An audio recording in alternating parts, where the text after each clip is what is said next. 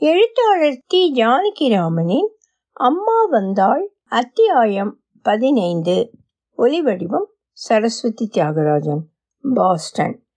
பவானி அம்மாள் தனக்கு வைத்திருந்த ஐந்து காணியை இந்துவிற்கு எழுதி முப்பது காணி சொத்தை பசிக்கு நேவேத்தியம் செய்யுமாறு இரண்டு பேருக்கும் பொதுவாக வைத்து பின்னே போகிறவர்கள் யாராயிருந்தாலும் இஷ்டப்படி செய்து கொள்ளட்டும் என்று கடுக்காய் மசியில் எழுதச் சொல்லி கையெழுத்தையும் போட்டுவிட்டாள். பதிவு முடிந்ததும் விஸ்வம் கூலியை வாங்கி கொண்டு அப்படியே கோட்டை பஸ்ஸில் ஏறிவிட்டான். பவானியும் இந்துவும் அப்புவும் பத்து மைல் தூரத்தையும் அரை வண்டியிலேயே பிரயாணம் செய்து திரும்பி வந்தார்கள். உள்ளே வந்து ஊஞ்சலில் உட்கார்ந்ததும் நான் இருக்கிற வரைக்கும் வேத பாடசாலையாவே இருக்கட்டும். அப்புறம்தான் இருக்கவே இருக்கு நான் சொன்னது. இந்தா இதை இந்துட்ட கொடுத்து பொட்டியிலே வைக்க சொல்லு என்று சாசனத்தை அப்புவிடம் கொடுத்துவிட்டு படுத்து கொண்டாள் பவானி.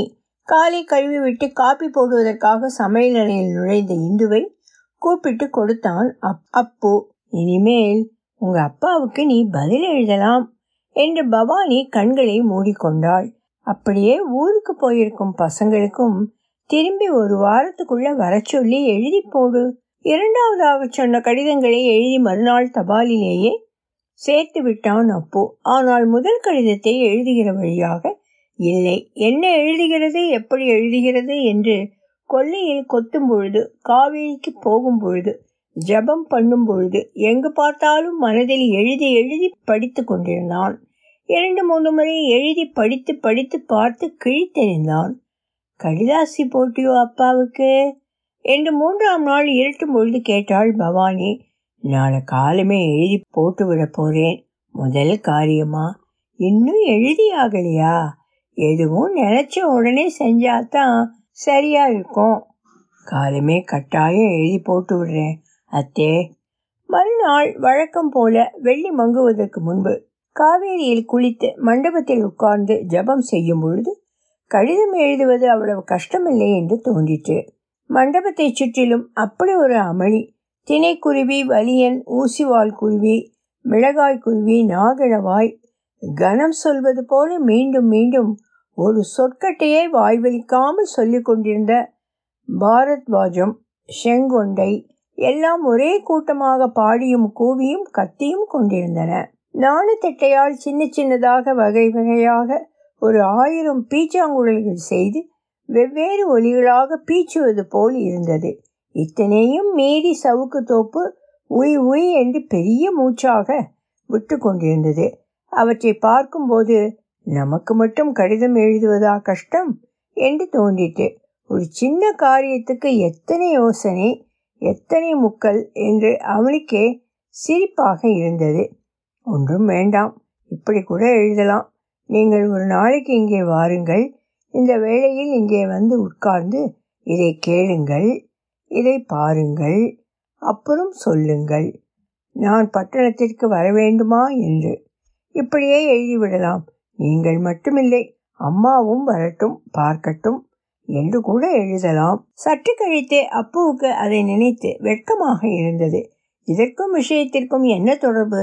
என்று இரவில் தாங்களே தூண்டிக்கொண்ட கற்பனைகளைக் கண்டு காலி வெளிச்சத்தில் மனிதர்கள் நகைத்து நாணி ஒதுக்குவது போல் ஒதுக்கி எழுந்தான் நான் இங்கே இருந்து சொல்லித்தரப்போவதாக சுருக்கமாக உள்ளபடி எழுதிவிட்டு மன்னிப்பு கேட்டு முடித்து விடுவது என்று தீர்மானம் செய்து கொண்டான். மண்டபத்தை விட்டு எழுந்தான். தோசையை தின்றுவிட்டு இரண்டு பையன்களையும் உட்கார வைத்து ஒரு மணி நேரம் சந்தை சொன்னான். எழுந்து கொல்லையில் சென்று தோட்டம் முழுவதற்கும் தண்ணீர் பாய்ச்சினான். இடைக்கட்டு நிலையை கடந்து குமாஸ்தா மேஜை முன் வந்து உட்கார்ந்து கொண்டான். நீல புத்தகம் ஒன்றை பிரித்து அங்கிருந்த கார்டுகளில் ஒன்றை எடுத்தான். கார்டுக்கு பக்கத்தில் இருந்த வரிகளை படிக்க தொடங்கினான். எல்லா உயிர்களும் இவனிடம் வசிக்கின்றன அல்லது இவன் எல்லா உயிர்களிலும் இருக்கின்றான் என்ற காரணத்தால் திருமாலுக்கு வசு என்று பெயர் வருகிறது. வசுவுக்கு செல்வம் என்று ஒரு அர்த்தம். அதாவது மிகவும் சிறந்தது என்று அர்த்தம். சிறந்த மனத்தை உடையவன் திருமால் விருப்பு வெறுப்பு முதலிய கிளேசங்கள் மதம் போன்ற சிறு கிளேசங்கள் கிளேசங்கள் இவையாவும் அவன் மனத்தை மாசுபடுத்தாவாதலின் வசுமனன் என்றும் விஷ்ணுவுக்கு ஒரு திருநாமம் உண்டாகிறது. புத்தகத்தை புரட்டினான் சங்கரர் சகஸ்ர நாமத்துக்கு எழுதிய உரை. மாவு மிஷினை திறந்துவிட்ட மாதிரி இதை தினமும் பையன்களோடு கத்திக்கொண்டிருந்தோம் ஏன் இந்த உரையை வாசிக்கவே இல்லை? என்று மேலே படித்து கொண்டே இருந்தான். இந்த வீடுதான் பாட்டி. உங்காத்துக்கு யாரோ வந்திருக்கா? என்று ஒரு பையனின் குரல் பவானி அம்மாளின் வீட்டிலிருந்து இடைநிலை வழியாக கேட்டது. யாரு? என்று பவானியின் குரல் தொடர்ந்தது. நான் தான் அத்தே. அப்புவுக்கு தூக்கி வாரி போட்டது. என்ன இது? நெஞ்சில் செல்லென்று பாய்கிறது. மேஜையை தள்ளி கொண்டு எழுந்தான். நான் தான் அத்தே.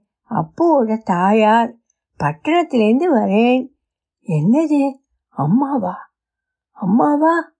அம்மாதான். அம்மாவே தான் உயரமாக அலைப்படியும் தலையுடன் கம்பீர வடிவுடன் அந்த பெரிய பார்வையுடன் ரட்சித்து ஆதரிப்பது போன்ற பார்வையுடன் அத்தாணி மண்டபத்திற்குள் வருகிறாள் போல் அம்மாதான் வந்து இங்கே நிற்கிறாள். எப்படி வந்தாள்? எப்போது வந்தாள்?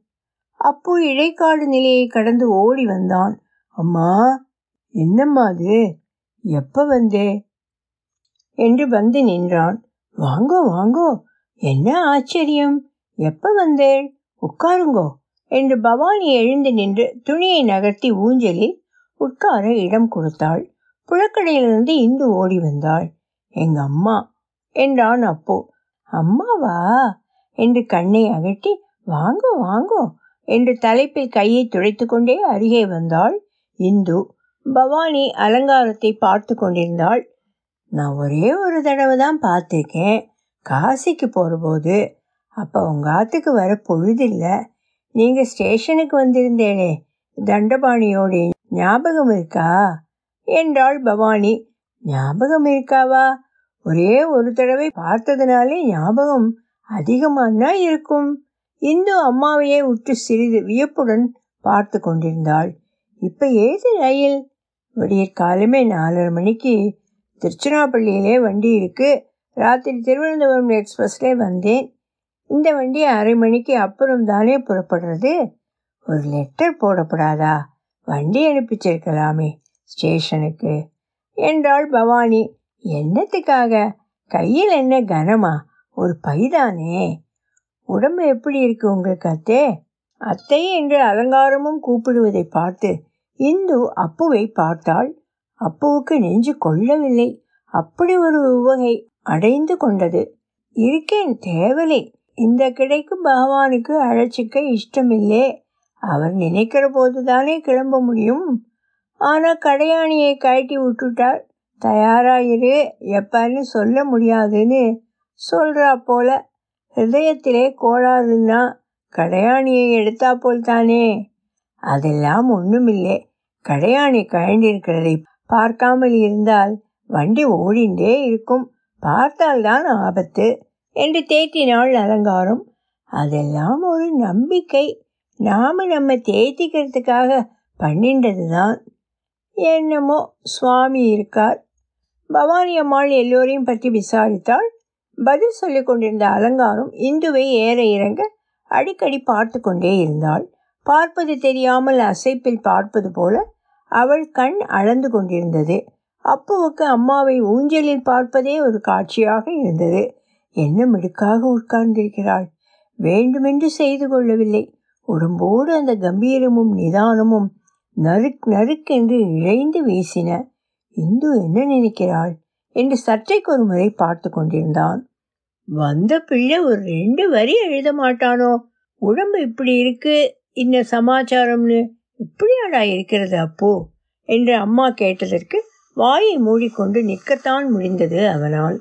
இரண்டு மணி நேரம் பேசிவிட்டு அலங்காரம் குளிக்க புறப்பட்டாள். இந்துவே அவளை காவேரிக்கு அழைத்து போய் வந்தாள். சாப்பாடு முடிந்தது இழைப்பாறையும் ஆகிவிட்டது. அப்போ முள்மேல் நிற்பது போல் ஒரு இடத்தில் பாவாமல் பாடசாலை வீட்டுக்கும் பவானி வீட்டுக்கும் கொல்லைக்கும் வாசலுக்கும் அலைந்து கொண்டிருந்தான். அம்மா எதற்காக வந்திருக்கிறாள்? பதினாறு வருஷம் வராத அம்மா.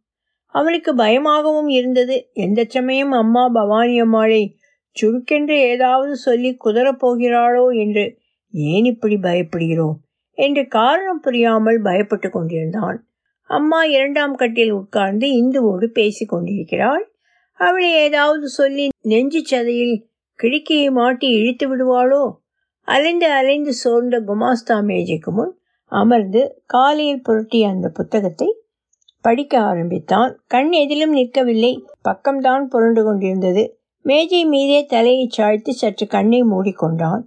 இங்கேயா இருக்கே என்று குரல் வந்தது. அம்மா பாடசாலை முழுவதையும் வாசலிலிருந்து கொல்லை வரையில் பார்த்துவிட்டு வந்தாள். கோவிலுக்கெல்லாம் போயிட்டு வரணுமேடா அப்போ? என்றாள் கிணற்றங்கரையிலிருந்து திரும்பி வந்து பெருமாள் கோயில் ஒன்று இருக்கு சிவன் கோயில் ஒன்று இருக்கு ஊருக்குள்ளே.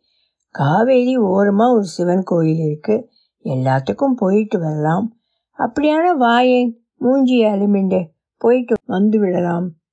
கிணற்றங்கரைக்கு போய் விறுவிறுவென்று முகத்தை கழுவி கொண்டு வந்தான் அப்போ.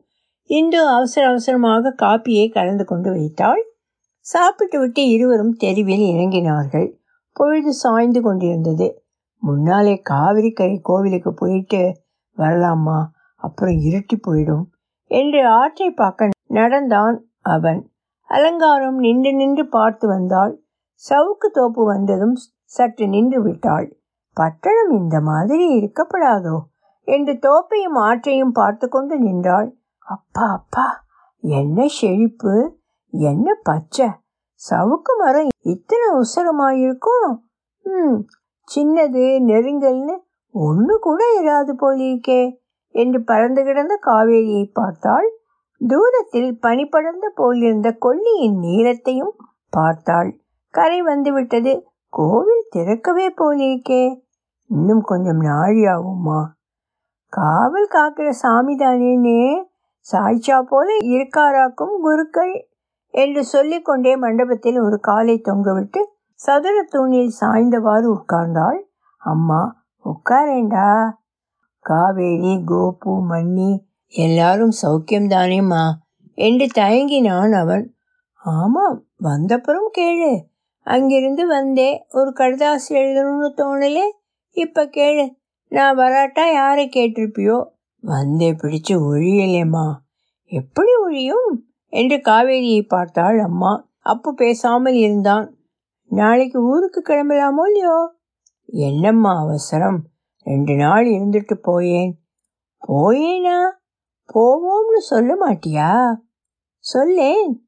நான் எப்படிம்மா வர முடியும்? வர முடியாமல் என்ன இப்ப? உங்க அத்தைக்குத்தான் உடம்பு குணமாயிடுத்து நடமாடுறா? இது என்ன நடமாட்டம்? இந்த உடம்பு ஒன்றும் சொல்றதுக்கு இல்லையேன்னு பயப்படுறா. கூப்பிட்ட குரலுக்கு ஆண் பிள்ளை கிடையாது.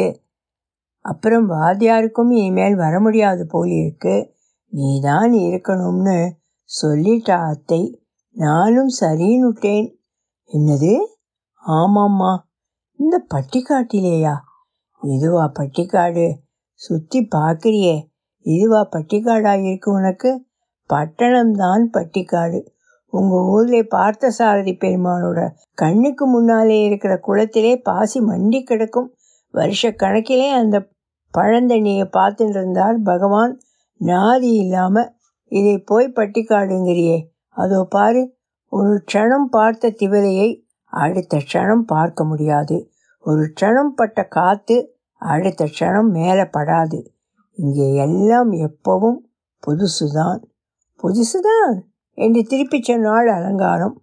ஆனால் உன் கண்ணுக்கு பழசெல்லாம் புதுசா படாமல் இருக்கணுமே என்று தொடுத்தாள். அப்படின்னா? அப்படின்னா அப்படின்னா அதுதான். அப்போ மீண்டும் பேசாமல் இருந்தான். அப்படின்னா நீ என்னோட வரப்போறது இல்லையாக்கும்? அதான் சொன்னேனே. வேதம் சொல்லிக்கிறதுக்கு ஆள் இல்லாவிட்டாலும் பத்து குழந்தைகளுக்கு சாதம் போட்டு பள்ளிக்கூடத்துக்கு அனுப்பி சென்றாவது நீ கவனிச்சுக்கணும்னு ஏற்பாடு பண்ணியிருக்கா அத்தை. சாசனத்தை கூட அப்படி மாற்றி எழுதியிருக்கா. நாலாம் நாள் தான் ரிஜிஸ்டர் ஆச்சு.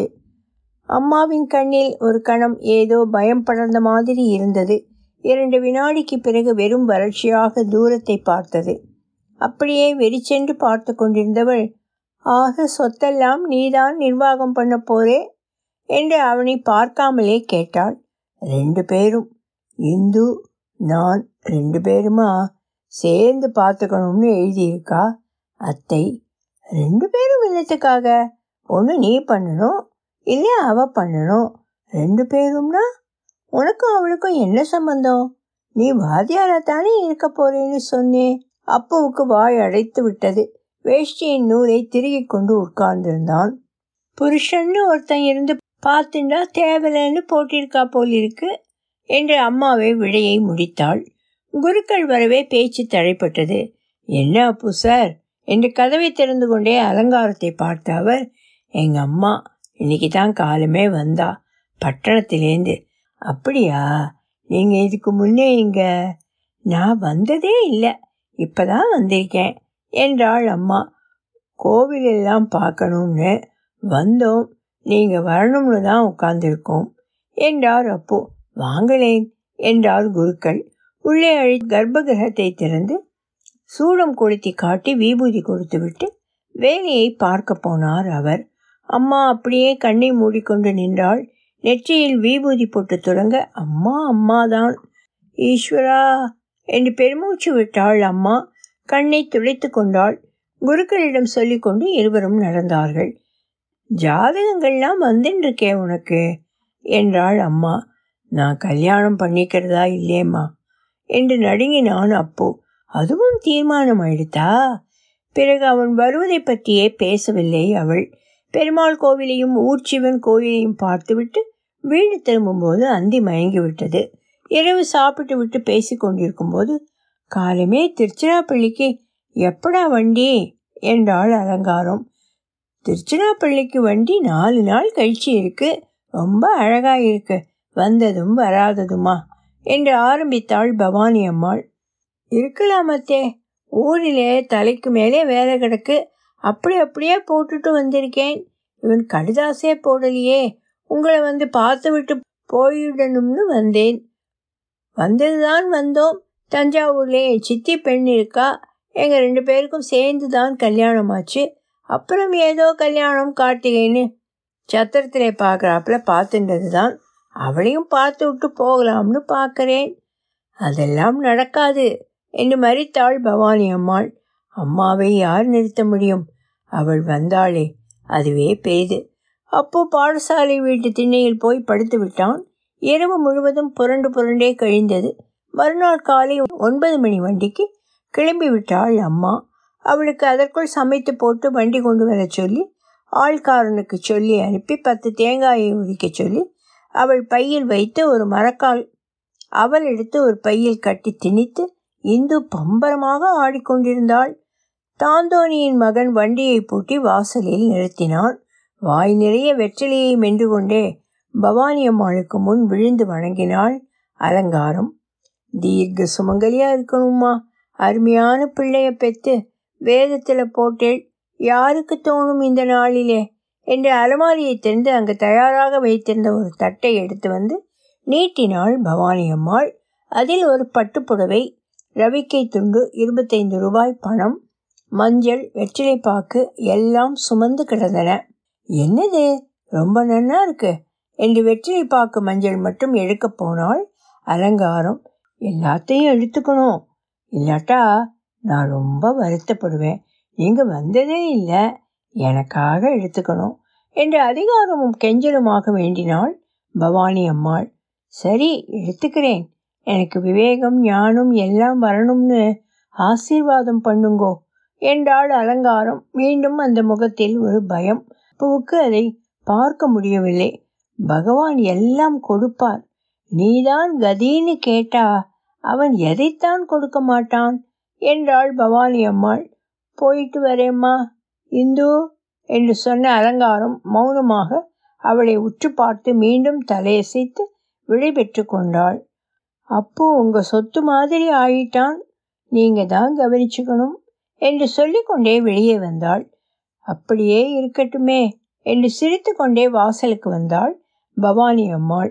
அப்போ பின்னால் ஏறியதும் வண்டி புறப்பட்டது. வழக்கம் போல் ஸ்டேஷனில் பத்து பதினைந்து பிரயாணிகள் தான் இருந்தார்கள். அம்மாவோடு ஒரு சிமெண்ட் பெஞ்சில் உட்கார்ந்து கொண்டான் அப்போ. பவானி அம்மாளை பார்க்க வந்தேன்னு நினைச்சுக்காதேடா அப்போ. உன்னைத்தான் முக்கியமாக பார்க்கணும்னு வந்தேன். இப்போ விட்டா இனிமே எங்கே பார்க்க போகிறேன்? என்றாள் அம்மா. என்னம்மா இது? ஒன்றுமில்லை நான் காசிக்கு போக போகிறேன். காசிக்கா? எதுக்கு? செத்து போக. போமா உனக்கு ஏதாவது சொல்லிகிட்டே இருக்கணும். என்று சிணுங்கினான் அப்போ. நான் சரியாத்தான் சொல்கிறேன் ஒன்று பிள்ளையோட கண் முன்னாலே செத்து போகணும். இல்லைன்னா காசியிலே செத்து போகணும். நீ ஒன்று தான் என் பிள்ளைன்னு நினச்சிட்டு இருந்தேன் நீ ரிஷி ஆகிட்டே உன் காலில் விழுந்து எல்லாத்தையும் பொசுக்கிண்டு விடலாம்னு நினச்சேன். நீயும் அம்மா பிள்ளையாவே இருக்கே. இப்போ காசிக்கு போய் இருக்க போகிறேன் அப்போ பேச முடியாமல் உட்கார்ந்திருந்தான். தூரத்தில் வயல்களை பார்த்து கொண்டிருந்தான். நிஜமாவாம்மா என்று உதட்டை கடித்து கொண்டான். கண் நிரம்பி கலங்கிற்று. எனக்கு வேற வழியே தெரியல. எத்தனை பாட்டிகள் அங்கே செத்து போறதுக்காக போய் காத்துண்டே இருக்கா? நானும் போய் காத்துருக்க போறேன். அப்புவுக்கு அதை மனதில் வாங்கி கொண்டு பார்க்க சிறிது நேரம் பிடித்தது. விசித்து விசித்து வந்த அழுகையை பிளாட்ஃபாரத்தின் தூரத்தில் நின்றவர்கள் கூட பார்க்காமல் இருப்பதற்காக துணியால் மோவாயை மூடி திணறிக் கொண்டிருந்தான். அந்த சிரமம் அடங்கி தொண்டை தெளிய இரண்டு நிமிஷம் ஆயிற்று.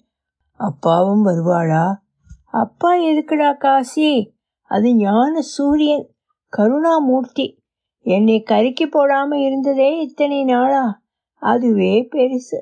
நான் மாத்திரம்தான் போக போறேன். அப்பா உன்னை விட்டுட்டு இருக்க மாட்டாமா?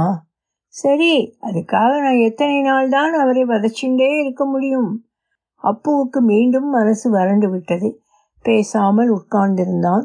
வண்டி வந்து விட்டது நகரும்போது. அங்கே போய் பேசாமல் இருந்துட மாட்டேன். கடிதாசு போடுறேன் என்றாள் அம்மா. வண்டி வந்து விட்டது. இடுப்பில் கையை வைத்து வண்டியை பார்த்து அது சிரித்து சிரித்து போனதும் தரையை பார்த்து கொண்டு நின்றான். அப்போ போகலாமா சாமி என்ற தாந்தோணி மகனின் குரல் கேட்டது. நீ போ காளி. நான் நடந்தே வரேன். நடந்து வரணும் போல் இருக்கு. காலாட எனக்கு. வாங்க சாமி போகலாம். இல்லை நீ போ. நான் மெதுவாக வரேன். அவனை உற்று பார்த்து விட்டு தாந்தோணி மகன் மெதுவாக நகர்ந்தான். வீட்டுக்குள் நுழையும் போதே பவானி அம்மாள் கேட்டாள் வண்டி கிடைச்சதாடா அம்மாவுக்கு? கிடைச்சி கிடைச்சது அத்தே. என்று மீண்டும் நடுங்கின குரலை அடக்கிக் கொண்டு கிணற்றங்கரைக்கு கால் கழுவ விரைவது போல் போனான். கிணற்றிலிருந்து தண்ணீரை முண்டு காலில் விட்டு தேய்த்தான். இந்து அங்கே வந்தவள் அதை பார்த்து கொண்டே நின்றாள். அவன் முகத்தை மறைத்தவாறு அலம்பிக் கொண்டே நின்றான். அவன் திரும்பி வரும்போது அப்போ? என்று குரல் கொடுத்தாள் இந்து. அம்மா இத்தனை அழகா இருக்காளே. எனக்கு தெரியவே தெரியாதே. நீ சொல்லவே இல்லையே. என்ன கலை என்ன அழகு. அழகா இருந்தா ரொம்ப கஷ்டம் இந்து. என்று சுவரை பார்த்து கொண்டே நின்றான் அவன். ஒண்ணுமில்லை என்று அவனை ஒருமுறை இறுக அணைத்துவிட்டு விறுவிறுவென்று உள்ளே விரைந்தாள் இந்து. அப்போ மேனி கொதிக்க நின்று கொண்டே இருந்தான். இந்து உள்ளே ஓடிவிட்டாளே என்றிருந்தது. அதே சமயம் தனியாக நிற்க வேண்டும் போலவும் இருந்தது. உடலில் ஒரு நடுக்கம். அம்மா காசியிலிருந்து கடுதாசி போடுகிறேன் என்று சொல்லிவிட்டு ஜன்னலுக்கு வெளியே தலையை நீட்டிக்கொண்டே அவனை பார்த்து கொண்டிருந்தாள். காடுகள் அனைத்திலும் காற்றை பரப்பினான் வருணன். குதிரைகளுக்கு வேகமூட்டினான் பசுக்களிடம் பாலை நிரப்பினான். இதயத்தில் அறிவை வைத்தான். நீரில் அக்னியை வைத்தான். வானில் இரவை வைத்தான். மலைமீது சோமத்தை வைத்தான். வானம் பூமி நடுவானம் எங்கும் முகில்களை பரப்பி கவிழ்த்தான். அதனால் பூமி நனைந்தது மழையில் நனையும் தானியம் போல. பால் வேண்டும் போது பரந்த பூமியையும் விண்ணையும் நினைக்கிறான் வருணன். அப்போது மலை முகில்களை போட்டி கொள்கிறது. மருந்துகள் மருத்துகள் வந்து அவற்றை இழித்து வெளியே விடுகிறார்கள். இந்த தேவன் பேரறிஞன். அவனுடைய அதிசய வல்லமையை யார் மறுக்க முடியும்? வருணனே நண்பன் தோழன் சகோதரன் அண்டை வீட்டுக்காரன் என்று நெருங்கியவர்களுக்கெல்லாம் எப்பொழுதாவது நாங்கள் பாபம் இழைத்திருக்கலாம் முன்பின் தெரியாதவருக்கும் இழைத்திருக்கலாம் அதிலிருந்து எங்களை விடுவித்து விடு வருணனே சூதாடியைப் போல அறிந்தோ அறியாமலோ நாங்கள் ஏமாற்றுகள் புரிந்திருக்கலாம் அவற்றையெல்லாம் நீ நீக்கிவிடு. உன் அன்பும் கருணையும் எங்களுக்கு வேண்டும். காசிக்கு போகிற அம்மாவை நினைத்து இதை சொல்லிக் கொண்டேன் என்றான் அப்பு. மேனி கொதிப்பு லேசாக அடங்கிக் கொண்டிருந்தது. அவன் தலைக்கரியில் தாழ்வாரத்து சுவரில் ஒரு சதுர பொந்தில் கூடு வைத்த சிட்டு கீச் கீச் என்று வாலை தூக்கி தூக்கி கத்திக்கொண்டே இருந்தது. கால் துவள கீழே உட்கார்ந்து கொண்டான் அவன். அம்மா வந்தாள் நாவல் முற்றும் ஒலிவடிவம் சரஸ்வதி தியாகராஜன் பாஸ்டன்